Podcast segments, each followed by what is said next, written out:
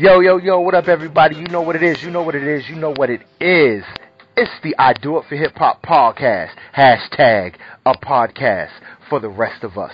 I am your boy, the sarcastic criminal, the hip hop king of the north. It's me, Great Pharaoh. And I'm joined by my mans and them, my brothers in arms. We got the profound conqueror, Mr. Can I Live, the self-proclaimed mumbling mushroom, the real boogie with a hoodie. We got my mans Boog up in the building. Boog, man, what's good with you? What you been listening to? What's going on? What's up, everybody? Hey, I've been doing a lot of running around. I got a lot of stuff going on right now. But I've been listening to, nothing specific really. You know, I've been listening to some stuff that's gonna go over today, like the Meek and stuff. You know, this time of year is fantasy football time, so that's pretty much, you know, if I'm not listening to music, that's pretty much taking up my earphones right now. So it's fantasy. I'm pretty much full fledged in. I'm not really starting until my kid goes back to school next week, so you know I'm not full. I'm just kind of getting in the groove right now, you know. I feel you. That's what it is. That's what's up. We also joined by the visual overlord, the one-line Optimus Prime, food for your soul. We got my little brother Soul. What's good, Soul? What's been going on with you? What you been listening to? What's going on? Great. You know, another fantastic week of music, I guess. You know, I've been bumping Tyler's new album, Flower Boy. I'm bumping that a lot.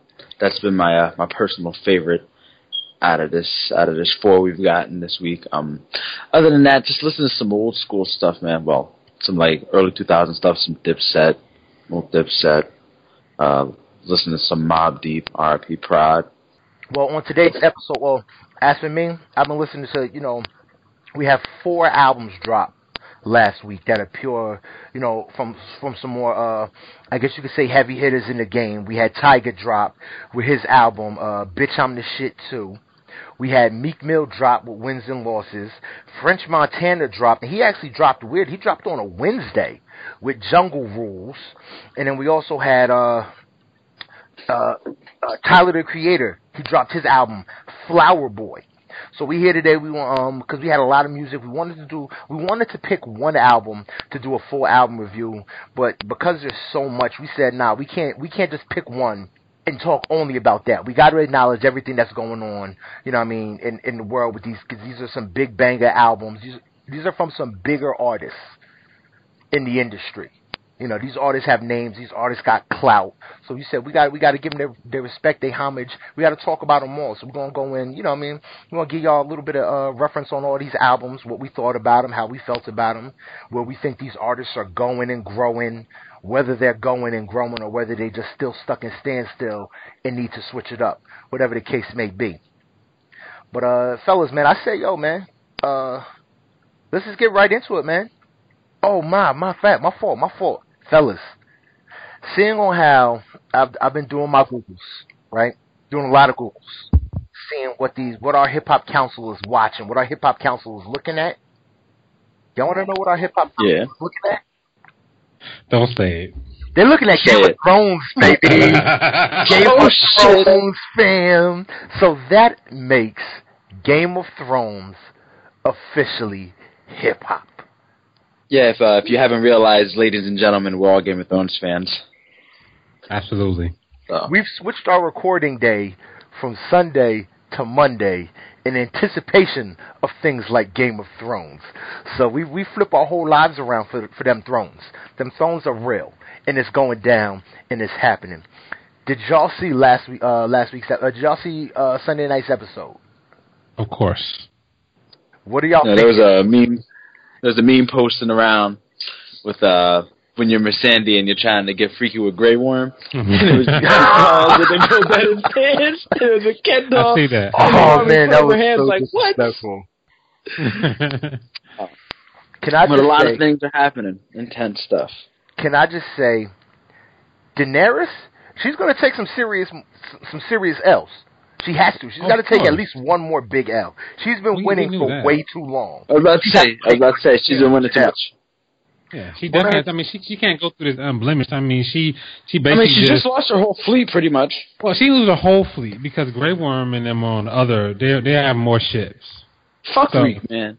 Yo. Well, so you can't say that because he's got PTSD. So there's a part, like, I feel you because Theon is the worst. No, but it's only fuck Reek. I thought about it. It's only fuck Reek depending on what he does. If he did that strategically or not. Yeah. Now, if he goes straight he back pretended to reach out. No, I don't think he pretended to reach out. Fuck no. Now, if he goes straight back to Dragonstone, like, yo, this is what the fuck is going down, then it's like, all right, you're kind of redeemable. You knew you were in a no-win situation. There's no sense in all of y'all fucking dying. Yeah, he wasn't going to win that fight against Euron anyway. He was not. Euron. Well, can we talk about how insane Euron is? Like, did anybody get Ramsay Bolton flashbacks when he ran on that ship from that damn thing that he came down on? This motherfucker had some old. You saw that shit like he dropped in like he was a wrestler or some shit. Yeah, that shit was crazy. This motherfucker came from the rafters like Shawn Michaels. He crushed old boy. He could crush somebody. Mm-hmm. How the fuck you come in? He crushes some fucking body. Instant kill. And then just what's good? Man had a battle axe. Just battle axe. And what's good with his Joker laugh? You know what's crazy? When you the leader or some shit, and you the first one on, you done took out like 5-6 dudes before like your dudes even come on. Like that's crazy. Should be the toughest. You know what they say, man. Like, pussy makes dudes do crazy things, and he wants that Cersei puss, man. So this motherfucker, that motherfucker like King Kong. He doesn't want Cersei. He wants the throne, bro. He's just crazy as Cersei. That's all he is. I think he just wants the Iron Isles and Cersei probably, definitely. Yo, but did y'all peep that he didn't kill the younger two girls? What, the younger two Dornish girls? Yeah, the younger two that killed Cersei's daughter. He didn't kill. He's gonna bring them back to Cersei, so Cersei can do some unimaginable shit to them. Yeah, that's something. Killing her daughter. Yeah, he's going to keep a peace offering. Yeah, y'all think Jaime could have did that with one good hand? Jaime's going to die. He's not going to make it through this season. Damn. Oh, and then my man, the motherfucking the dude with crocodile AIDS, with rock AIDS. Oh, Jorah. Oh man. Yo, did y'all realize another thing I noticed? I feel for him. Jorah is from the same place as the grandma that talks all the shit. Fuck is her name, yo? This is sad. Lady Tyrell? Lady Mormont. Jorah's last name is Mormont. Yeah. Mm-hmm. He should be running that kingdom.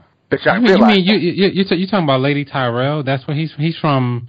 What the hell is it from? The Mormonts are from Highgarden. Yeah. Really? I must have missed that one. Do your Googles on that? Him being gone is the reason why she has to run shit. And they banned him. Yes, he got banished from the from all the realms. That's why she's got to run shit. That's when we realized Jorah is royalty and could end up on the Iron Throne. He's never gonna do that though, because he's gonna come back clean skinned and shit. Woo! He gonna be cured like rock AIDS, like he'll be cured of that rock AIDS like motherfucking Magic Johnson. What? That's like ultra herpes. What?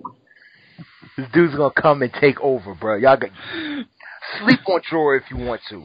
Sleep on it. I'll put money that he's not gonna become king of the Seven Kingdoms. Yeah, I'm just talking about he gonna come back King Beastin' on some tickle my Noxzema skin joint. He gonna be on them Noxzema commercials. He gonna be the proactive spokesman. Proactive spokesman. Him and Samuel Tully's gonna be the greatest meister ever. Oh yeah, he's about to make money. Samuel's not gonna make it either. So, dude, I was listening to a podcast.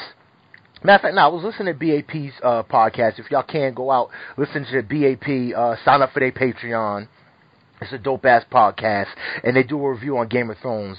And they brought up something that I think would be pretty dope. They said Samwell never ever goes back into battle, and all he's doing is telling the story of the Game of Thrones. Yeah, I heard, I read that too. That would be dope shit. I read that too. I think it's kind of dope that the Archmaester kind of tells him, look, this is not what we do. All we do is record the story and tell the story. Yeah. So I think it's kind of, I think you don't waste that. Game of Thrones doesn't give away nothing. They don't say nothing for, they don't say shit for the sake of saying it. Yeah, they don't do anything for no reason. Especially when you only got 7 episodes in a season. That means every line, every word means something. It has purpose. Yeah. And to me, that had a lot of purpose to it. That was more than just, yo, stop focusing on this one thing and look at everything. He's trying to tell him, like, look, man, your purpose here is to tell the story. Yeah. Stop stressing about getting back to John and just document what the fuck is going on. Hell yeah. But what y'all think about? What y'all thought about Arya? I love Arya's one of my favorite characters in the show. She's on borrowed time because, I mean, somebody's going. I mean, there's no way possible she can literally make it, you know, this long. I mean, the faceless men have to catch up with her sometime, right? Now, so, I think Arya's gonna survive. I was saying she just died, and I said that the faceless ones are gonna kill her. Her little dire wolf showing up. And her realizing, you know what I mean, her realizing what that means, the symbolism that it was, trying to get her direwolf to come back with her, and then she kind of realizes, ah, man, that's not me no more. Or that's not you no more. Her direwolf is going to have her back. Her direwolf is going to save her at some point. Mm. Like I said, they're not going to bring that up for nothing. Her direwolf is going to come back and save. I think right when the faceless ones are about to take that ass out, we're going to see a 10-foot tall direwolf come out of no fucking where. And save that ass. Well, you know they're all wargs, and you know up there, the Snows. I mean, not the Snows. I mean, oh shoot, Starks. The hell, the Starks. Yes, yeah, the Starks. They're all wargs. They're all born with that warg capability. Yeah. So I could see that direwolf coming back and saving her ass. You figure. Nymura, and then what is John's direwolf name? I forgot. Whatever. Those are the only two left. Yeah. Yeah. The only two direwolves are left to the only two living people, or the only two. Sansa's still alive. My bad. That's what Sansa. But the only two fighters are the only ones that have their direwolves left. Peep. Sansa. When John left, Sansa's wearing all black, son. They all wearing all black now. Black is warm. It's winter. But Sansa looking real sinister right now. She gonna do something, son. She's gonna do something. How? What could she possibly do? I don't know, bro. But she learned a lot from Cersei. She learned a lot from being around the Lannisters. She's gonna do something, bro. She can't wait to get in power, bro. She learned a lot from what's his name? What, Ramsay. Peter Baelish? Ramsay, yeah. Ramsay. She learned a lot from Ramsay. Keep forgetting she was married to Ramsay. She's with some of the worst motherfuckers. She's missing a piece of her humanity from being with Ramsay. That's going to allow her to do something horrendous that's going to make her borderline irredeemable. Yeah, while John is gone, she's going to do something. Yeah. Probably, yeah. She's gonna I can see somebody like pleading with her to kill all the wildlings, and she's gonna say, "Go ahead, do it." Before the wildlings have a chance to defend the wall or those outer castles or whatever, like she's gonna have to kill all the wildlings because that's what everybody else has been wanting, but they know John's not gonna do it, so they're gonna use her to do it. Mm. It's gonna be something crazy like that. I'm telling you. Do y'all think? Before we move on, man, because I don't want to go too. We could go. Talk about Thrones a long time. A whole episode, shit. Do y'all think that Arya should go to Westeros, or go to continue to Westeros, go into King's Landing, or go back to Winterfell? Nah, she should go back to Winterfell. I think she should go to Winterfell. No, I think it'd be good. She's headed back to Westeros, dog. Her seeing Nymeera and realizing, like, oh, damn, you know what? You're not that girl, and saying you're not that girl anymore.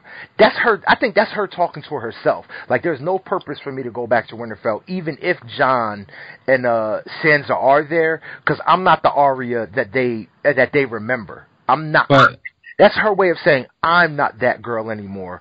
But she didn't follow. She didn't follow the Lannister soldiers, so she's going back to Winterfell. She don't need to follow the Lannister soldiers. She could just be doing her own fucking thing. Why she want to ride with Lannister soldiers? She's alone. Because it's convenient? No. Yeah, basically. No. That's what they're going back. They're going to. They're going to. Think about it. Ed Sheeran. Why wouldn't you want to travel with Ed Sheeran? What the? The whole thing. Yeah, I remember the whole trailer. You know, Sansa talking about how the lone wolf. This is what they're doing now. Arya is alone. Sansa is alone. Snow is alone. They're all alone. They're all alone right now because they've separated from one another. Yeah. This is the big. This is what she talked about, how the lone wolf is going to survive. Now it's a matter of which lone wolves are going to survive. They're all going to survive. No. Now, honestly, I hope Sansa goes. If any of them dies, I'm not going to front. I want to see Sansa on the Iron Throne. If nobody else, I want to see Sansa on the Iron Throne. No. Gully shit. It's probably one of my least favorites. Yeah. Sansa's going to be on the Iron Throne. I'm telling you. I mean, she definitely has the most room to grow, if anything, but nah, bro. Daenerys Targaryen is gonna be on the Iron Throne. It's gotta be Daenerys or Jon Snow. Either to that's to me. That seems like it'll last long enough. He's gonna dissolve from his fire revive. The people that we want on the Iron Throne are not gonna end up on there. Daenerys is gonna die. Yeah, she's gonna no. I don't think she's gonna make it. I think Cersei's gonna do something real sinister, like make sacrifices to the Night King so she can live and shit. I don't think she has to make any sacrifices. Word up. I want to put this on wax right now. Cersei's gonna lose the battle. She's going to figure out how to align herself with the Night King by sacrificing the mountain and letting the mountain become a White Walker for the Night King. I just want to put that here right now, so if it happens, I can have proof on this episode that I said that shit. Somehow, Cersei's going to be down with the Night King. Somehow. That's what I'm saying. Somehow. Well, she doesn't have any babies to give, so, we'll see. She's going to sacrifice something, and ain't nothing going to be worse than having the mountain as a fucking White Walker. What if Euron and Cersei make a baby, and now Cersei can, sacrifice her baby to the White Walkers, and actually her baby can be a White Walker now. She won't do that because her whole thing is about legacy. The Lannisters are all about legacy, so she won't sacrifice her baby. Bloodline. She's not going to sacrifice her bloodline. You see all the crazy... You see how she adored Joffrey, that fucking psychopath? He was... Bruh, I was so... He was like the... I don't know if I was more happy about... Ramsay Bolton. No, what? Ramsay was... Bruh, Ramsay was the worst. Ramsay was vile. Bruh, the scene when they jump Ramsay and he comes out, right, with him and his boys, he got no shirt on, and these dudes got swords, and he pulls out 2 daggers, and he's happy. Bruh. In terms of... Now, Ramsay got them terrible. Ramsay got them hands. He could put the paws on you, but I think Joffrey was a little more sick. You see what he did to the prostitutes? What the flayed, man? They that's what they do, son. I don't know. They flay men. That's what they do, son. Yo, Ramsay was psychopath. I was definitely happy when Ramsay died. For real. And Sansa, she did it perfectly. Yeah. Oh yeah. She. Dog. I thought she was gonna let him live at one point. She hesitates. Yeah. Before she sticks the dogs on him, she kind of hesitates, I can't be you, but it's like, fuck that. Yes, I can. And I'm gonna. Yeah, that shit was ill. But all right, yo, let's not go too deep into it. We all cut it right there. Folks, we love Game of Thrones. So, yeah, man, and Game of Thrones is hip-hop. Jay-Z likes Game of Thrones. Pharrell likes Game of Thrones. All these cats on the council fucks with Game of Thrones, so we got to pass to talk about Game of Thrones. But let's get back into this hip hop music. So we're gonna start it off, man. We're gonna start it off by talking about which I want to start with. Let's start with Tyga, because I think that was the weakest of the four albums that came out. Good call. Good call. So I figured let's start it off with Tyga. It will go in. Bitch, I'm the shit. Part 2. What y'all think of Bitch, I'm the Shit Part? I'm looking on iTunes. He doesn't even have editor's notes. So that ain't a good sign. My first, okay. my very first note listening to this album was, and I'll quote, listening to this, I know why record labels went by the wayside. If I had to put out shit like this, I'd go bankrupt too. Well, this is just a mixtape. It is, but why is this a major release for him, son? Like, it's just ridiculous. Because you got to figure this is his first release now that he's kind of signed to Good Music. You know what I mean? So now this, like I said, that's what makes it a big deal. He signed to Good Music. He's working with Pusha T. He's working with Kanye. So they're trying to bring back his career. They got to make some money off him. Yeah, so they got to do something. So that's why this is his first official release, not being on Cash Money. I guess so. You know what I mean? He's no longer a slave to Cash Money.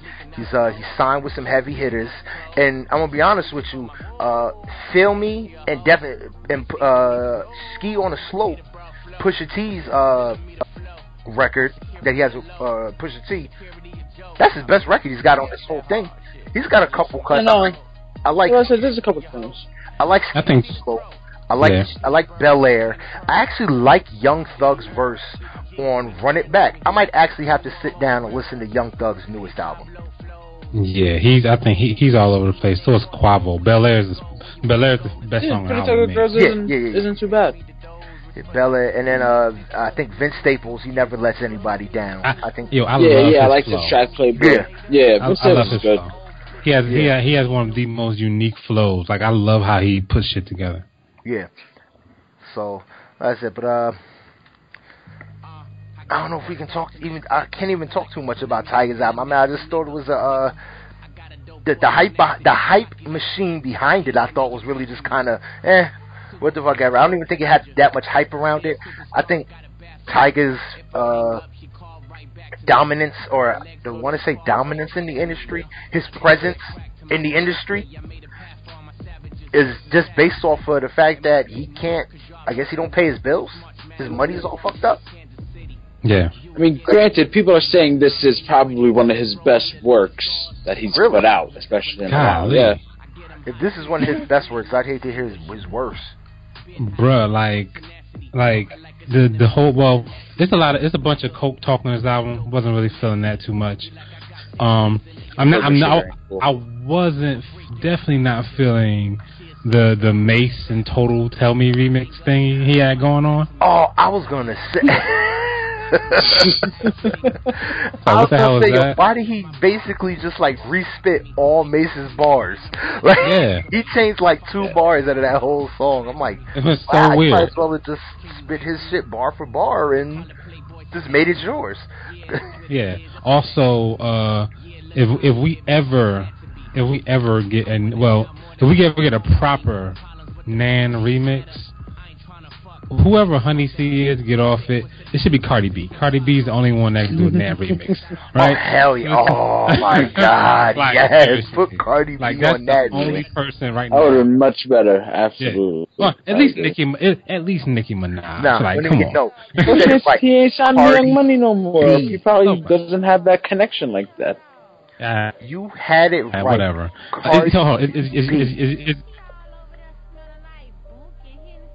Go ahead, Book. My fault. Man remix, Cardi. Is Young Thug Jamaican?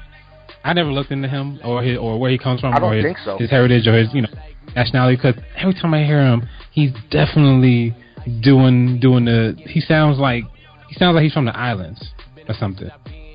That's what he sounds like. I mean, he was born in Atlanta. That's how I thought. Yeah. I want to say I thought he was from down south. Yeah, no, I'm like his parents, like is his family from the islands or something? He just sounds like that to me now. Every time I hear him, I was like, maybe I don't know if he's doing the Drake thing where he's sounding like something that he's not, but you know. I don't know. I do like his sound though. Something about him lately. Yeah. Like as of this year, I'm like, okay, he's improving. I can listen to this. He's improving. He's definitely improved. It's all about the growth, man. What about Kanye's Kim K thick? You gotta feel me. What about that? Do I think I have a bias because I'm a Kanye fan. You like that? I like Kanye's verse and film. I thought Kanye's verse was solid. I mean, I'm not saying I don't think he's spitting golden. I mean, he's not spitting late registration bars, but he's never going to do that ever again. No, that man's just too off the deep end now. Yeah. You know what I mean? But what's going on, man? You know what? Fuck this, man. You just want to keep this moving? Because I don't want to drag this shit out. I don't have anything else. Like nothing else.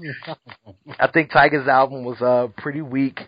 It didn't enthuse. I think it has, you know, it has like two a little more than decent tracks. I wouldn't even consider them solid tracks. They're just a little more than decent. I'm definitely. I've already deleted it from my iTunes on my phone. It's not. It didn't even stay. I just. I moved right on from it. Nothing is memorable. I think Pusha T's verse is the dopest on the album. I was not disappointed. Yeah, like Pusha T can't disappoint. So it's like Pusha T's verse is the dopest on the album, and I would give Tyga a 1.5, just because I give him the 0.5 just because he has Pusha T and Kanye on it. Zero. The thing about him, it used to be that he had like a crazy bounce when he rapped, but I didn't hear too much of that on this album. What was that song he put out? I put the lime in the coconut when he remixed that shit. With he had Travie McCoy was in the video with him. I do knew. Come on, I don't recall either. Shit. Yeah. And so you're the only one I guess on here that follows Tyga, even enough. Because it was his first song. Coconut juice, yes. This is his first fucking song, man. Y'all trying to play me. Get the fuck out of here. Like that bounce is what I want to hear. But the bounce, I'm trying to reference that in terms of like the vibe and the bounce you got. That's the vibe that you want, that I want to hear from Tyga, if anything else. And he definitely didn't give us that at all. I mean, but for me, like I said, I give Tyga a nice solid 1.5. What are y'all giving Tyga? The Cali King. Rack City. That's the King. West Coast Fabulous. Cali King. Rack City. Faded. What's up? Deuces. I feel like he's falling off. He did his thing with Deuces, though. Well, yeah, this is way back then. Talking about now. I don't know, I was never a big like Tyga follower. This album's okay. I'll probably never listen to it again. I might take Playboy off it and Ski on the Slope.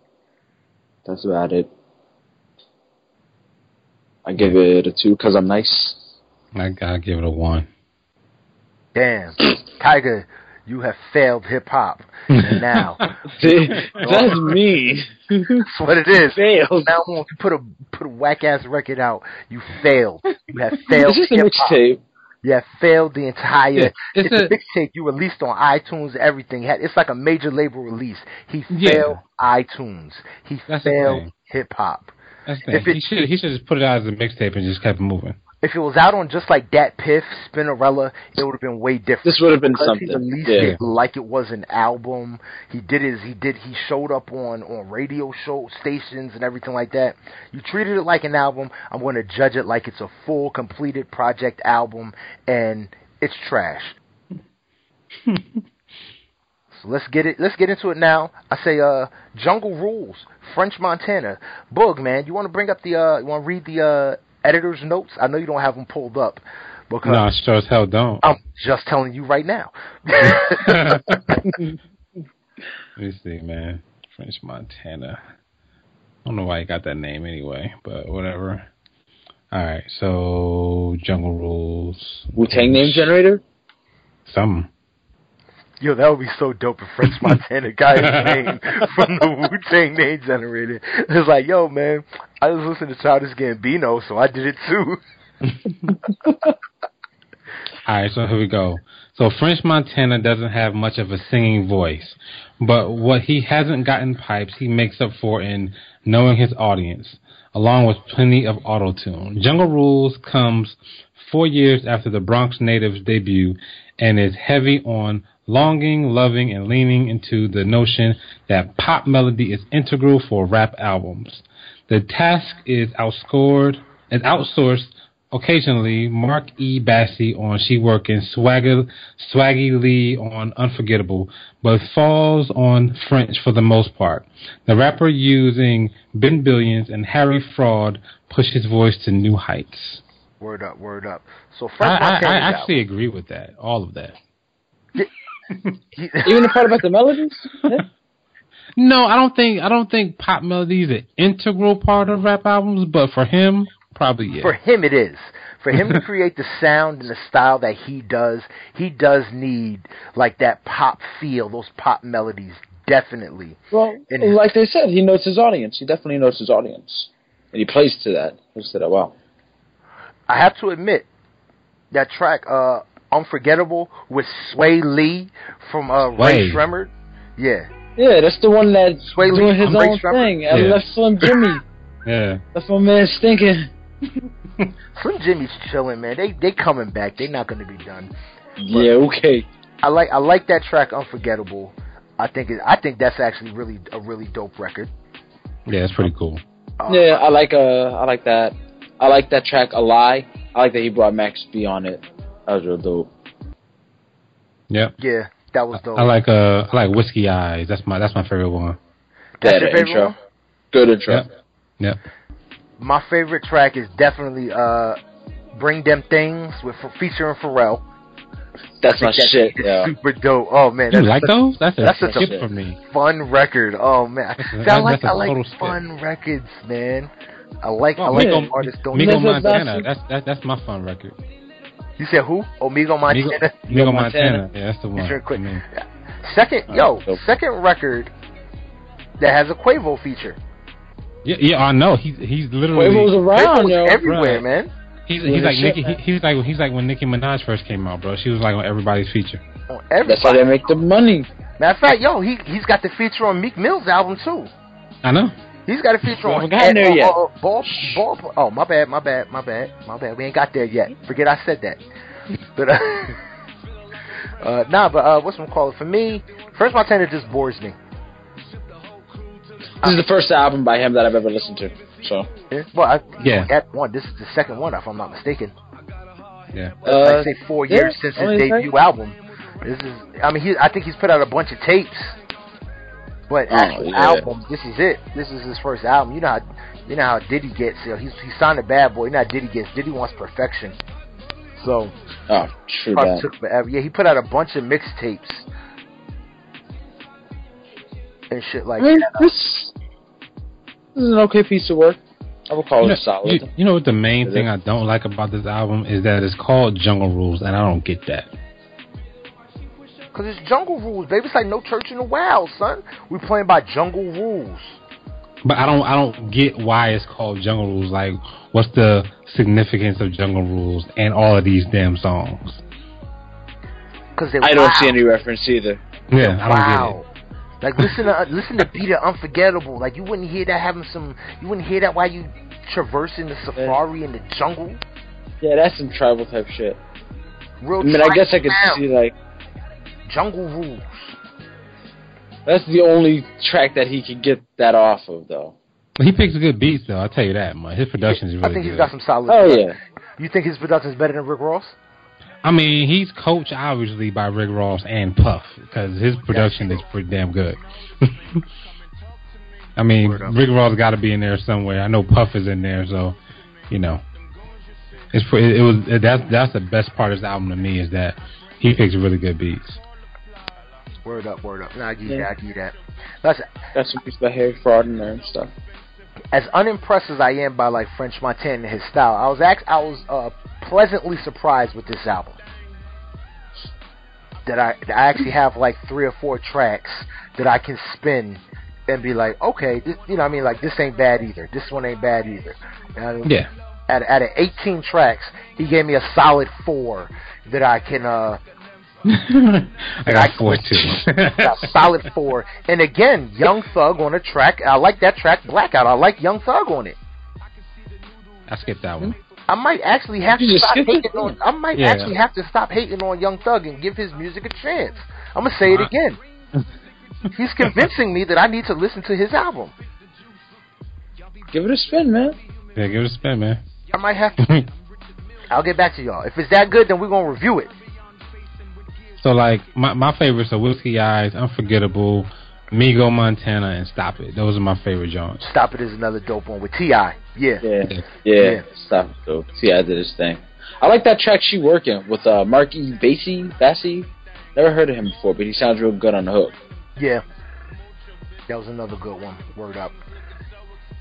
Now for me, Unforgettable, Bring Them Things, Stop It, and Blackout. And I can knock with this dude. He gave me 4. He gave me 4 records. Bring Them Things is going on my my workout playlist for when I get back in the gym. Yeah. So because that's made it to a permanent playlist, since he has a song that's made it to not my permanent playlist, but he's made a permanent playlist. Like I'm gonna always be able to lift weights to Bring Them Things because that beat knocks. French Montana automatically gets a 2.5 for that. And then he's got 3 other records that I have on my little playlist summer rotation. Like, I'm going to be listening to a couple of these tracks in my rotation while I'm flying to Jamaica on Friday. And I mean, humble brag. But,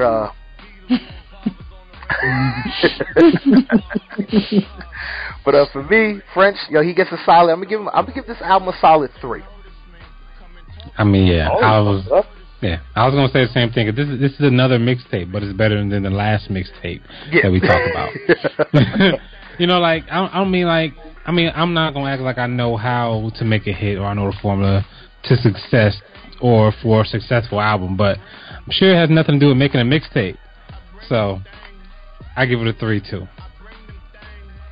I was gonna give it a solid 3.2. Yeah. He did his thing. He has a couple of solid bangers in here. He definitely knows his audience. He knows how to keep himself relevant. He's got some pretty dope features, too. Yes, definitely that. So, yo, man, we're going to keep it moving. We're going to keep this moving. Yo, this might be one of the Max B's coming out. The Max B's getting out? Yeah. In like 2 years. Like 2 years, right? Yeah. Oh, that's close. Not impressed with Max B's either. French said he was going to come out in 2018. Let him get back in the game. He's got Remy Ma syndrome, man. He's got to get reacclimated to the future now. Maybe that's what it is, but I would say I've never been impressed with Max B either. Bruh, you and me both. Like I know a couple dudes that literally the hype that stand on him. I know dudes that swear by him. I'm like, what have y'all heard about all that? Like that. Like I haven't heard. Like I don't get it, but you know they like him. Get all that Max B is the wave, Max B is the wave, Max B, man. Like whatever. Kanye put out waves and it was dope. Moving on, but let's keep this train going, baby. Tyler the Creator, Flower Boy, Boog. We're gonna put you on. Matter of fact, Soul, man. You gonna read the editor's notes for Flower? Wait, Soul. Do you have iTunes? No, I don't. Boog, do you want to read the editor's notes? Yo, I don't understand how we do a hip-hop. Yo, never mind. I know how. I forget sometimes how Soul gets his music. Yeah. I'll download it from iTunes. That's for sure. I don't have an iPhone. We don't want to talk about that right now, though. Yeah. So Boog, I can read the editor's notes if you like. Oh, okay, yeah. So read the editor's notes for Tyler the Creator's album, Flower Boy. As its title suggests, albeit a little backhandedly, Flower Boy explores a softer side of Tyler the Creator. Not that he wasn't thoughtful before or that he's lost his edge now. If anything, the dark wit and internal conflict that made Goblin a lightning bolt in 2011 has only gotten richer and more resonant, offset by a sound that cherry-picks from early 90s hip-hop and plush Stevie-style soul, from Garden Shed to Frank Ocean featuring 9/11/Mr. Lonely, tell these black kids they can be who they are. He raps on Where This Flower Blooms, Dye Your Hair Blue, Shit, I'll Do It Too. Word up, word up.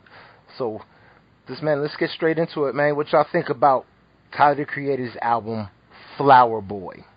It's his fourth album. The full title, for anyone that doesn't know, it's Scum Fuck Flower Boy. What? Yep. Yeah. But you can't, you know, put that out on the shelves. Yeah, you can't. Scum Fuck Flower Boy. This dude is, he's different. Really is. So, man, what you think about the album, bro? I liked it. I feel like it's definitely one of Tyler's better pieces. I like, you know, the way his sound is evolving. He produces all of his own tracks, so I really appreciate that, and the influences that he pulls from. They're all very nice. He has some dope tracks. He has Garden Shed with Estelle. It's probably one of my favorite tracks. Yeah. I noticed that. Yeah, he has none of his features documented on here. I love that, by the way. Really? Yeah, well, you don't know. I like listening to songs and then like the feature comes on and I'm like, oh shit, I forgot who I was listening to. I was listening to somebody. Oh, I was listening to B.O.B.'s album, and he doesn't have any features listed, and Kendrick is on one of them, and I was like, oh shit. Yeah, I was really surprised that Kendrick track too. Yep. There's 911, Mr. Lonely. That's Frank Ocean and Steve Lacy. That's another one of the dope tracks. I think that was one of the singles, actually. We got Dropping Seeds. He has Wayne on another track. He had Wayne on his last album, Cherry Bomb. Word up, word up. I like that one. I like Dropping Seeds, definitely. That beat just knocks like a motherfucker. Yeah. Hell yeah. Tyler knows how to make a good ass beat. That much is for sure. Hell yeah. And he's only getting better with time. I can see him going into the producer route as he matures in the music game a little more. Word up. I like when he does the really awkward bounce beats like that song Who That Boy. That's my favorite song off the album. Yeah, Who That Boy is dope. Who That Boy is so dope. Because I like how he can literally catch the pocket on a super awkward beat. So, yeah, like even when the bounces. I ain't got off, time. That's another one too. It. Yeah, he can just catch it. I love how he does that. Yeah. Tyler's one of my favorite rappers. Odd Future, Wolfgang. What is it? Odd Future, Wolfgang.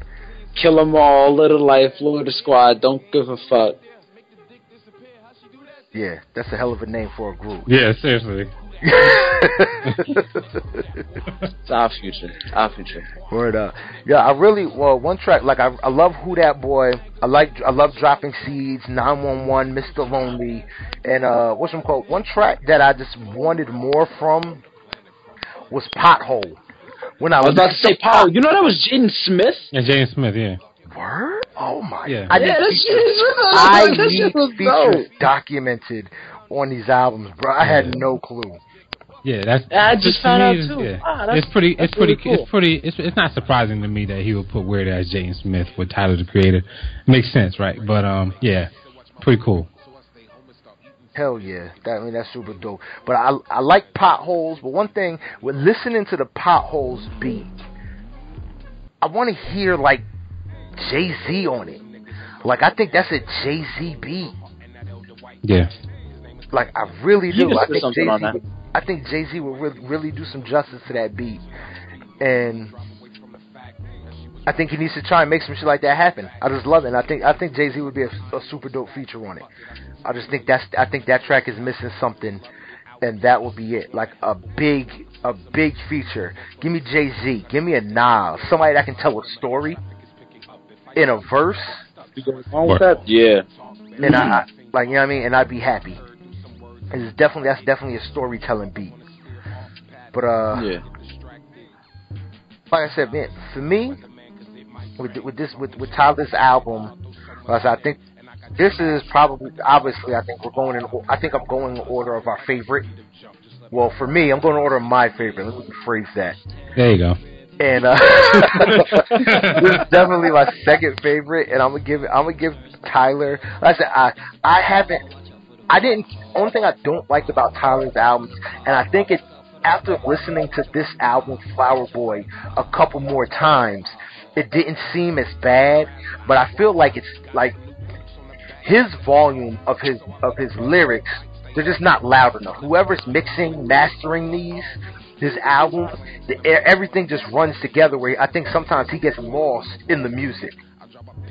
It was big like that on Cherry Bomb, and I think it's a little better here after listening to it a couple times. But other than that, I mean, I was definitely surprised that I was actually feeling a Tyler record. I think he's matured a lot from Goblin. His content, his delivery, everything. He's really, really growing with his music. And I'm hyped to see where he goes and how he continues to develop. I give Tyler a 3.5 on this album. Oh, wow. Oh, wow, good or oh, wow, bad? I didn't think it's going to go that low. I'm not usually a Tyler fan. Like, this is the first time I'm ever really listening to Tyler. I'm not usually a Tyler fan. Okay. So I've listened to all the Tyler. I've listened to all the Tyler stuff. So Cherry Bomb was better than this. But the reason why I stopped listening to Cherry Bomb is, like Great said, the volume was just so bad. I was like, I'm tired of straining my ears trying to hear this dude. Trying to hear him, yeah. Yeah, so that's why I stopped listening to Cherry Bomb. This one's a little bit better in that way, but Cherry Bomb was just bad. So whoever's mixing Tyler's stuff, please turn him up. You know? But so I mean, turn him up. Yeah, just turn him up, seriously. So, but I like this album. One of my favorite songs in this joint is Boredom, and I like the lyric, "Find some time to do something." It's super simple. But, you know, it's just basically, you know, get back to doing what makes you happy, man. You know, we spend a lot of time doing stuff for others, stuff that we don't want to do because of responsibility or what have you. But, you know, just do, you know, lose yourself in the stuff that you love, you know. Right. So I like that message. It's really simple, but it gets the point across. But Tyler, I really like him because he's just free, man. Like, he'll literally do anything, I feel. I don't think he has any boxes that you can put him in. And he's super creative, and it shows through his music. I wouldn't give this one anywhere over 6. I mean, just because I don't think it's better than Cherry Bomb, and that's yeah. You're giving it a 5? No. Yeah. I give this one a 6. I don't think this out of 5 than Cherry Bomb. Out of 10. Are we going out of 5? Yeah, we've always gone out of 5. We've always gone out of 5. See, you did the same shit that I did weeks ago. Dude, I was saying, Soul, did you do that shit too? I remember now. Okay, so hold on. Oh. He kept saying, out of 5? Out of 5?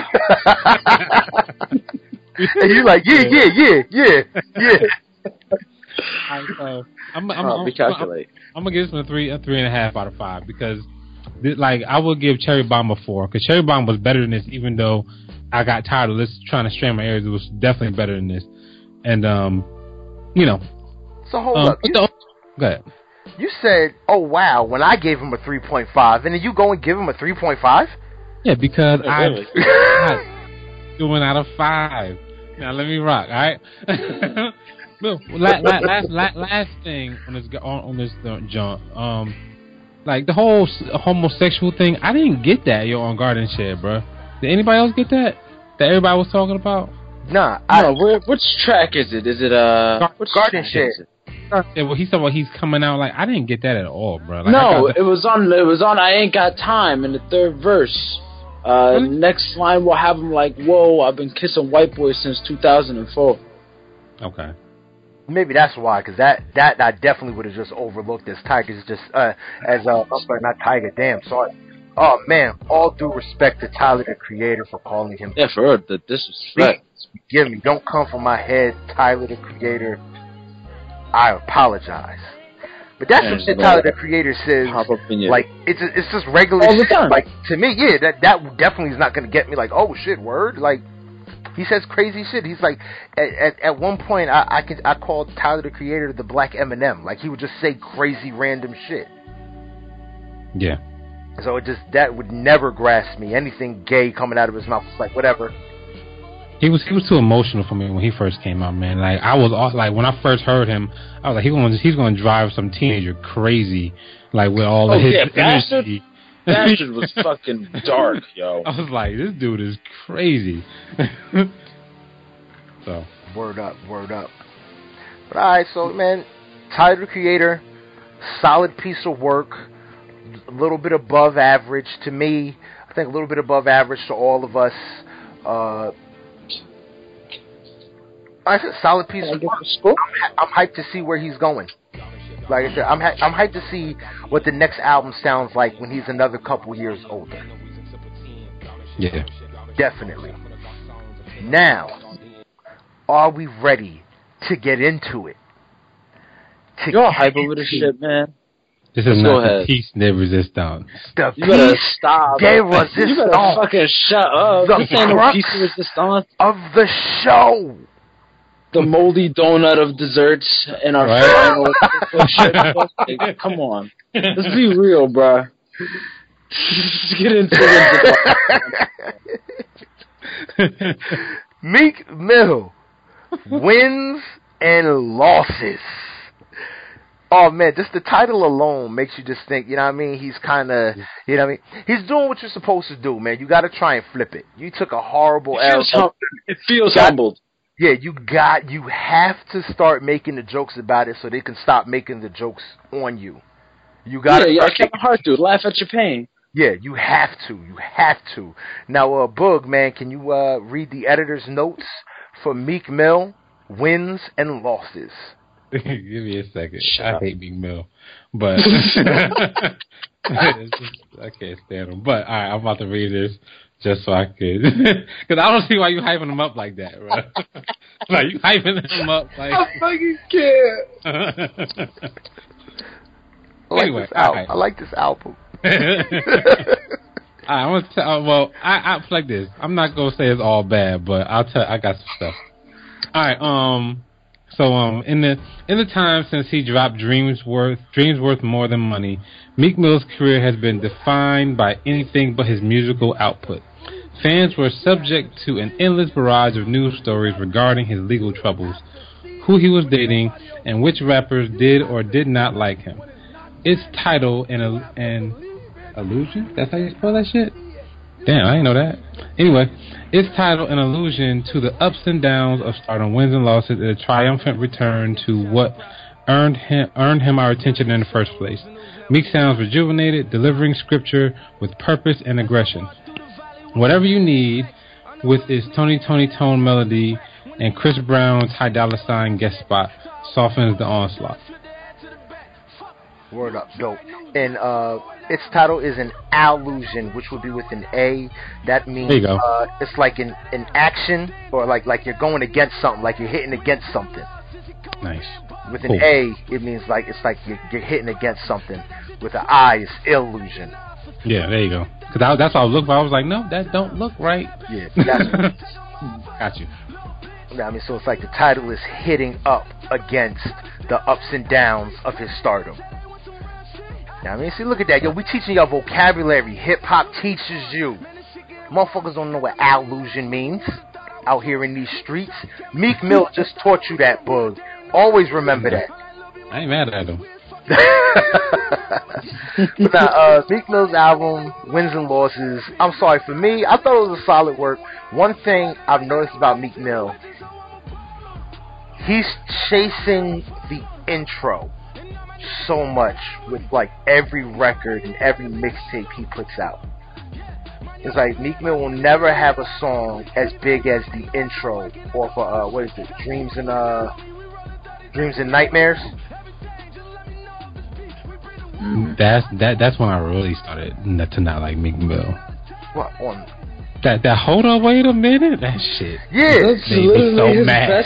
That shit made me so mad. Oh my god, like, but he's definitely still like chasing that, and he's just never like that magic of that record is never. He's never gonna get that. It's like catching lightning in a bottle. It's like one of those 1 in a million type things. Word up. When it happens, it'll happen, and he needs to just do music. Stop trying to make that feeling again. Yeah, no, I definitely agree. Kind of let that go and let that rock. Boog, man, why don't you start us off, man? What you feeling about this Meek Mill album? So say something nice. I was promised that Meek Mill would stop screaming on his album, but he's still screaming. Who promised you that? That was nice. You said, yo, he's not screaming on the album. I was like, all right, no, I didn't say that. I said he's got 2 tracks where he's not yelling, and the only 2 tracks I think where he's not yelling. Actually, he's still yelling. If you know, he's still yelling, bro. Like I thought I was gonna hear like Busta Rhymes, put your hands on my eyes can see type thing, but like he's still yelling, and the engineer just turned his vocals down. That's all that really happened on this whole thing. Yeah, but, I could agree. Okay, so I still got some bad shit to say about Meek, but Love Heavy Heart is really good. Whatever You Need is good. I mean, that's my jam. It's supposed to be good. The Hook King, Ty Dolla Signs, 2017, Nate Dogg, and beyond. Facts. And Young Black in America. Those are my favorites. Yeah, that's my shit. Young Black in America. Put Quavo on it again. Somebody, you know, Quavo, whatever. Like, I'm sorry. Okay, so I should get his name right. So it's Quavo. You're on damn near every single album you can't get his name right. My bad. It just looks like Quavo to me, but I'm gonna call him Quavo. Got you. Yeah. From now on. But yeah, so. I'm going to let y'all do it, and then I'll get back into what I said about Meek Mill. Oh, man, nah. Meek Mill, I think this is Meek Mill's best project to date. Definitely. Wins and Losses, the intro track, wasn't bad. You can tell that he's still trying to chase that ghost of his first of the Dreams and Nightmares intro. Heavy Heart is super dope to me. Whatever You Need, I love. If anybody who knows me knows, I used to sing R&B. I still kind of sing R&B. I'm actually going to be performing in a wedding at the end of August. I got to fly back to Jamaica. Another humble brag. So whatever you need, whenever it's a hip hop feature and R&B type of record, and it's really like that classic sound from that. What is that? Like the mid-90s. Mid-90s, late-90s. Mid-90s, early 2000s, yeah. Yeah, like that classic R&B hip-hop sound together. That's definitely what Whatever You Need gives you. It's a beautiful sample. Everybody who don't know the sample needs to go out and do their Googles, because this shit is amazing. Go listen to the original record, because it's super dope. 1942 Flows is another one I think is super dope. We Ball was a solid one. Another one, Young Thug again. Young Thug. You becoming a thugger stand? No, never a stand, ever. You sound like one though. I'm just saying, bro. His features surprise me. I've never listened to a Young Thug album, but his features always surprise me. I don't know why. He's not bad. He's not bad at all. Connected. One thing I don't like about Meek Mill, I don't like when Meek Mill tries to do trap records. Fuck that checkup. Fuck that checkup. I hate when he tries to do trap records. I love hearing. Is it weird that I like Uzi's verse on Fuck That Checkup? No, because it's 26. But Uzi's not that bad, though. I'll tell you that. Uzi's not that bad. I hate Uzi Vert. I can't stand Uzi Vert either. I just don't like the song because it sounds like a Future song. Sounds like Move That Dope. Yeah, to me. Yeah. Yeah, word up. But I like that. A couple other records I like. Young Black America, definitely. I've been standing for that record since Jump, because I love the message. I love the visual for it. I love that sample. I remember hearing that sample first with Anthony Hamilton, another R&B cat. He used that joint on his first album. I think it was first or second album. And Made It From Nothing.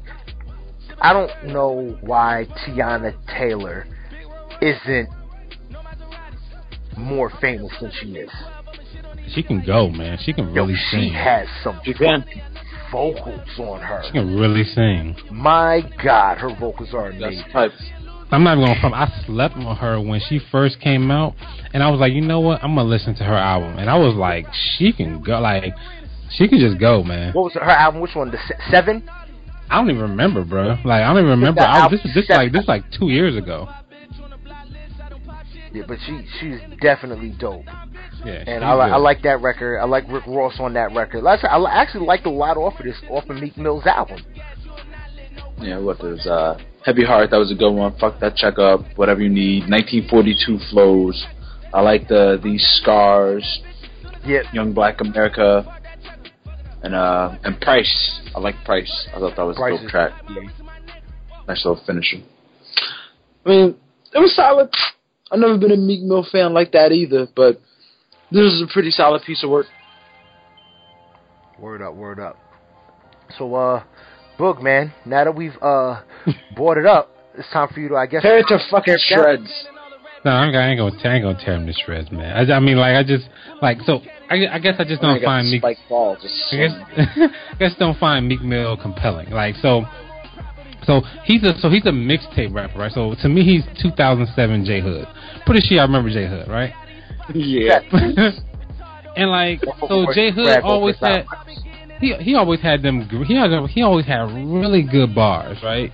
But like I don't know why cats keep signing dudes like that, knowing that like they just a little too they don't make good albums. They make good mixtapes, make good songs. They may make good, give you a good 16 here and there, but a whole album full of Meek Mill, you know what I mean? Like, that's all you can get.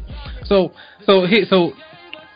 what's crazy about Meek is, right? So like, cats like Meek to me is the reason why you got a lot of folks out here that are just okay at rap, thinking that they can rap, right?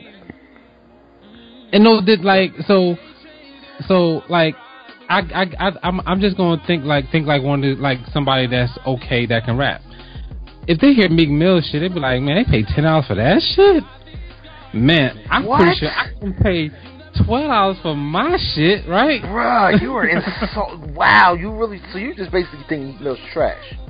No, I'm just saying that, No, I don't think he's trash. Your dialogue right now is saying, why do niggas pay for Meek Mill? I'm not saying why you pay for Meek Mill. I'm just saying that if I'm somebody, like, if I'm listening to this Meek Mill album, right, and I am the best rapper on my block, I'm like, man, I could definitely get my shit out here paid for, right? That's what I'm thinking. Hell, I listen to a Jay-Z record and I think that. What the fuck, man? Anybody who is thinking you listen to a Jay-Z record and you think that I can make that art? I could get on with this. I could talk about some fancy ass shit that ain't nobody ever fucking heard of. And so, now it sounds even better. The fuck? Anybody could do this shit. You listen to any rapper, you should be thinking that shit. Oh, if they can make it, can I? Yeah, I don't think anybody thinks that about Kendrick. Any mainstream artist like that's not overly complex. I don't think there's a shitload of people out there thinking they can do the same thing Drake can do. Just like there's not a shitload of people out there thinking they can do the same thing LeBron can do. I think there's a shitload of people out there that think they can do the same thing that Jay-Z does, the same thing that Meek Mill does, the same thing that Rick Ross does. It's only a few cats that when you hear them, they I guess you could say transcend the genre, and that's the Nas's, the Kendrick Lamar's. More of your I don't want to say conscious, because I hate that term conscious. Me too.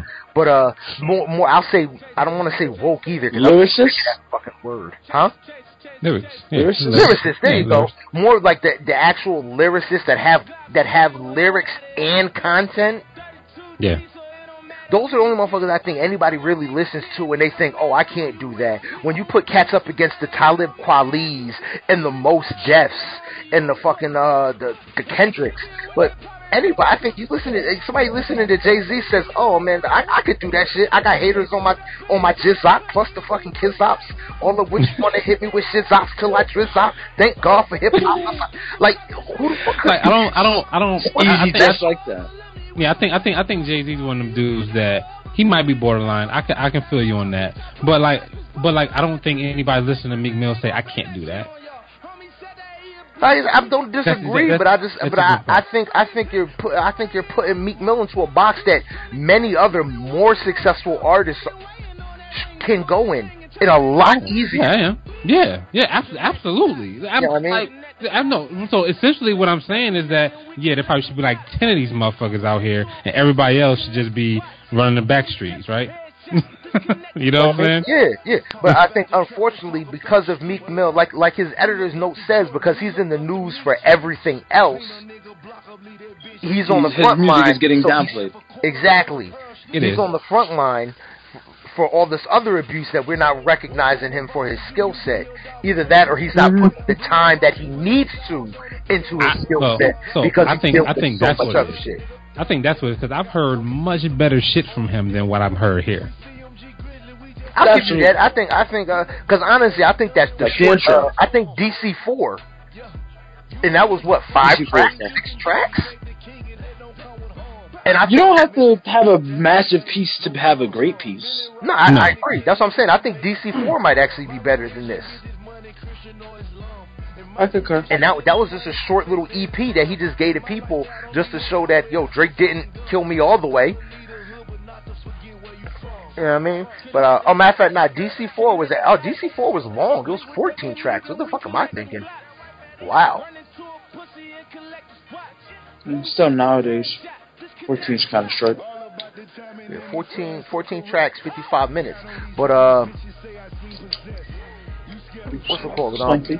For me, just Meek Mill just needs to... It's the same thing I always say with a lot of... The same thing I say with a lot of artists. They just have to... He's got to increase his content. I don't want to hear him talking about the same shit no more. He's going to fall into that Jay-Z realm. Like, you keep talking about shining and getting money and fucking bitches. I need to hear something deeper. Exactly. I mean, it's time now. This is official album number 3. 4th album, I need you to give me something major. You haven't given me anything super memorable yet. Yeah, even Tyler's evolving. Yeah, I mean, I agree. With his level of things. That's basically my point. It's like... okay, I'll give you that. You need some growth, fam. You can't just be doing this for 4 albums. Like, I know you hood. I know that's your whole thing. You street, and that's how you rap, and that's your story. And I mean, he tried with this album. He tried to give a little more content. He's attempted to, and I appreciated that. No, he did. Yeah, he definitely tried to, heavy heart and shit like that. Yeah. Made it from nothing. Yeah, situation. Yeah, I mean, He's tried to tell a little bit more, give a little bit more than just, hey, yo, I'm shining, y'all. I'm shining. 1942 flows. You know what I mean? He tries to get a little more. Just like I said, Whatever You Want, I think, is a real different record. I didn't expect that kind of record from a Meek Mill. I definitely expect that. I was very surprised. No. I was very surprised about that. Yeah, like that definitely surprised the shit out of me when I heard that shit on the radio. Like, not only did he make it, he made that a single. He knows the audience that he needs to have. I mean, he knows the audience that he has, but he knows the audience he needs to have. He's going for the chicks. You know what I mean? So what was I saying? He put the perfect two dudes on it too. Like, seriously. Oh, hell yeah. You know what I mean? I think Meek Mill, this is his 3rd studio album, and for a person with his level of fame and recognition, he should have a classic by now. One of his albums should be like it. I absolutely agree with that, and I think that's what he's lacking. I thought this album was gonna be it. You know what I mean? Because I figured, oh man, he's got all this content. He went through so much. It's like, oh man, he's about to give us a banger. And we got. I mean, I think it's a solid album, but I think it was still lacking. I think whatever he chose, I think he's probably got a good 5 or 6 tracks that he took off this record that make this record what I was looking for. Mm. Yeah. I mean, and for me, Meek Mill's album definitely gets. I give it the same as Tyler the Creator. It's a solid album, just a little above average. I do think it's Meek Mill's best album. I give it a 3.5. Nothing from nobody. Nobody else wants to. No, I'm gonna go. Just like Gray said, this is definitely his best work. It's not I'm not gonna let my dislike for Meek Mill, totally ruin it for everybody else. So I mean, I'm gonna give this album definitely a 3, but 2.83, because it is a solid piece of work. It is his best work. I just don't like it, but that's neither here nor there. All right, that's what's up, though. A solid 3. I appreciate that, Boog. Thank you, sir. Go ahead, Soul. I would say I'd give it about a 3.2. Not the biggest Meek Mill fan either, but I appreciate what he's done with this album. I appreciate that he's given us more, and he's shown that he's grown and he's matured and he's trying to move past all the L's that he's been taking as of recently. And he has a couple of bumpers, has a couple of bangers. I'll probably take nothing. I'm not even gonna lie. Okay. But it's good. How you gonna say it's a good album? I don't want to listen to anything else off this shit again. I mean, Meek Mill fans will appreciate it. That's all that matters. They're gonna love it. I said, I think this is definitely his best piece of work, man. So. Oh no! Yeah. He's not losing. So too. Yeah, man. That's it, man. So that's it, man. All right, everybody, man. That's the 4 albums, the 4 bigger albums that dropped this week or last week. We took a little extra time to really let them all saturate in. That was a lot of content. Meek Mill, Tyler the Creator, French Montana, and Tyga. If you had to throw one of these artists away, who would it be? Come on, Tyga. Their entire catalog. No contest. Come on, man. That's not even a question. I mean, I just figured I'd ask, man. What would you have chosen? I mean, Tyga. I mean, it's like who? I know you didn't pick. Yeah, French had put out better stuff. Yeah.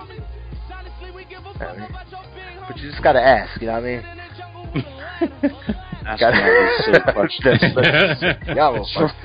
horrible human beings. Yeah, but definitely I would throw away Tyga too.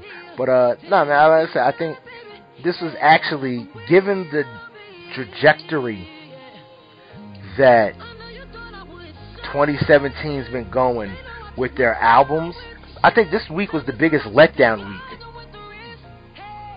I agree. Even with all this music, I really just felt let down. I'm like, damn, this is the best we could get. I mean, I can rock with Tyler's album. That's I guess because Tyler's more of an obscure artist for me, I can't get too hyped up about it. But like I said, for me, it's just like, whatever. All of these albums, none of them really grabbed me. And I find that bad when there's 4 of them that dropped. Yeah, especially considering their names. Yeah, like I said, they're bigger names in the industry. It's not like a bunch of nobodies, Nick Nat Paddywhack done dropped an album. It's like these are supposed to be, easy gold selling, platinum selling artists. And you got to have, I think you got a lot of above average work, but nothing superior. You think this is how the rest of the albums are going to be given Jay-Z? Is it the fact that now that Jay-Z's dropped, these are the first albums since Jay-Z's come out. So they think of engagement holding them shit. Yeah, it's like, damn, you think everybody's just sitting there wishing, should have put my fucking album out. I can't be talking about signing now. Jay-Z just talked about not signing no more and investing.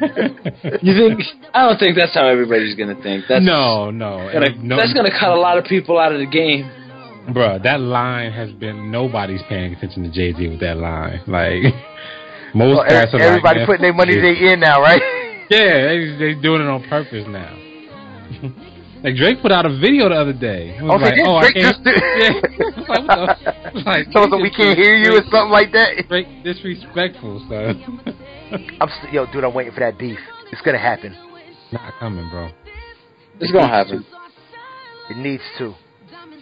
Matter of fact, before we get out of here, Soul Man, you asked me a question this morning, man. I want you to can you bring that back up, man? Let's discuss that, John. Oh yeah. So yeah, like I mentioned earlier, I was listening to some older hip hop earlier in the week. I was listening to some old Dipset, some old Bob Deep, Cameron Joel, Ice Like Winnipeg. And I was really digging into that, and I asked my homegirl, and I wanted to ask you guys too. Does nostalgia distort our views on good and bad hip hop? Book, man, you want to take point? Man, absolutely, dude, absolutely. So the reason why I say absolutely like that is because. I am really like, music is like more of an experience to me, you know. When I hear certain songs, like I said, I remember where I was at, you know. I have stories for these things, and there's a lot of artists out there that I didn't come in on. Like, so for instance, right, Biggie. I just take a really popular artist, Biggie. I didn't hear Biggie until, I knew who Biggie was and I heard Biggie songs, but I really didn't hear and listen to Biggie until Life After Death, right? So when I hear songs from Ready to Die, I know them, right? But I have no connection to them at all. Like, I know them, I listen to them, I know the words and everything, and I'm happy to hear them. I'm like, oh, that's my shit. But there's no connection there. So doesn't resonate with me at all. But if you put on something from Life After Death, like if you put on Money, More Problems, I'm going back. Like, everything is just popping in my head. I'm going back and remembering things, and I'm just reliving those moments. So the nostalgia with me plays like a heavy role when I listen to music. You know what? I think that's definitely true. What Book is saying. I mean, I think definitely nostalgia. I think more so. But what I will say is, I think nostalgia plays a heavier role in music, more so for old heads, because we listen to music and I think we attach it to moments. Yeah. Whereas I think young heads just listen to music. That's why they can put. That's why anything comes out, and it can be. That's why something with no content can come out and be a hit, because it's not being listened to the same way. I think the ear has changed. You know what I mean? Our ear listens to the words. A young head's ears listen to the beat and the melody. Yeah, they're very impatient now. They want things now. I mean, when we were growing up, songs were what, 5-6 minutes on a regular. You can easily get a 4 or 5 minute song. We got decent songs. Right? Yeah, nowadays, if you get a 5-minute song, you're like, even me, you know, I've been listening to hip hop for a while, and I'm like, oh, 5 minutes, oh my God, what am I going to do? Oh my God, this song is so long. Then you look back at it like, oh shit, this all we used to listen to was 5-minute tracks. Yeah, we used to these 2-minute songs, 10-song albums, and that's it, you know? 2-minute song, 10-song album. So you talking about Common, huh? Yep. Common, good for giving you an album that's literally 32 minutes long, 10 tracks. You better like it. But I'm cracking up because I'm glad. Like, I'm surprised you kind of caught that, because literally when I said 10-song album, that's Only person I thought of was Common. Common is king of that, yo. He put out like 4 albums in a row that were only 10 tracks. I'm so mad at him for that, son. That's all you need sometimes, man. And then the longest song would be like Pop's reprise at the end, which is like 5 minutes long. It's like, word, this one track is like, you know, a quarter of your album. Yeah, but even though he had good songs on the album, but hell yeah, that's just short. Hell yeah. Best Common. What's your best Common album? Not even a question. B. Dope. Very easy. Very easy. Yeah. It's either B or Finding Forever. Really? Wow, you put that up there? You put Finding Forever up there? I had a Water for Chocolate. It was one of the first Common albums I heard. Got you. Okay. So I guess my ear is attuned to the experiences that I shared while I heard that. I totally got you. I was trying to think of the, not Finding Forever. What was after Finding Forever? Shit. The shit with Blue Skies. Oh, my God. I can't think of it now. Electric something? No, that was Dreamer the Believer. Yeah, Dreamer the Believer, yeah. Oh, the Dreamer the Believer, yes. That was a good album. That's probably my second favorite album. That has my favorite Common song on it. What do you call it? Damn it, yo. Now I just got brain farts left and right. The Cloth. Okay. Dreamer the Believer, The Cloth. I think that shit is my jam. And what's gonna call it? But yeah, not to get too sidetracked. Just because you brought up Common, so I had to plug it out there and see what Cats is feeling on Common. Let the people know what it is. We are well versed in this hip hop shit. But nah, man. So like I said, man, that's. I think we can cut it right there, fellas, man. I think we got a solid show. You got into it. I mean, I thought you was going to tear down Meek Mill a little more. No. I try not to go. So the thing about talking bad about people or going in, if you will, is I think it's an art to it. Like you can't just be a total downer. Like you gotta say what you feel and get up out of there. You know what I'm saying? You just can't keep going in on it because it's a moot point after a while. Like nobody's hearing you. So you gotta do it quick. It's gotta be quick. You know, that's how I feel about it. Get in, get off, get out. Get in and get out. Yeah. Okay. Yep. Nah, I feel you. But all right, man, that's been the show, man. This, again, is the I Do It for Hip Hop podcast. If you want to hit us up, you can do so. You have multiple ways to do so now. You can hit us up on the email, idoitforhiphop1@yahoo.com. Or you can hit us up. You can leave reviews and comments on SoundCloud. You can even go to iTunes. We are now on iTunes. You can leave us a 5-star review. You can comment there. Let us know what it is. Let us know what it will be. So you can give us music that you want us to listen to.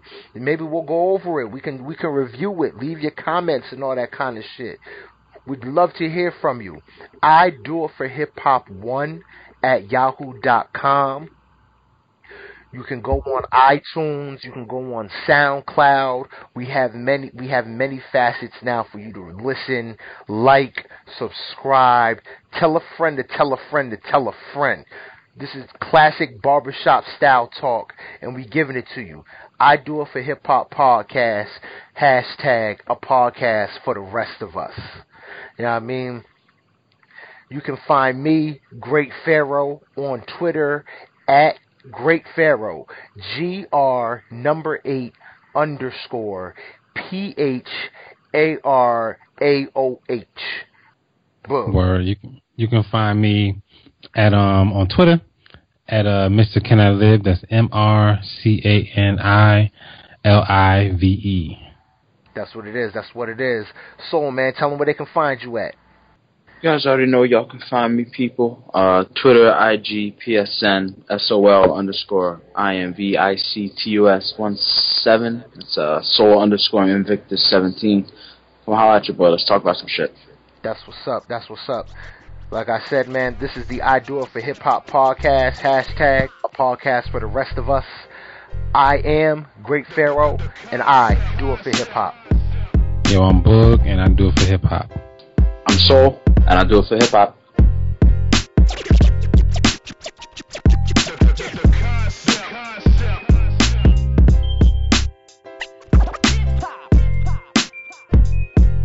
concept.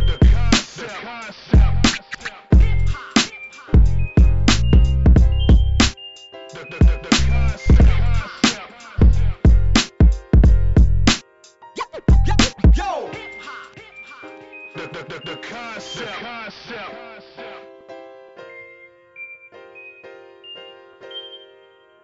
concept. The concept. The concept.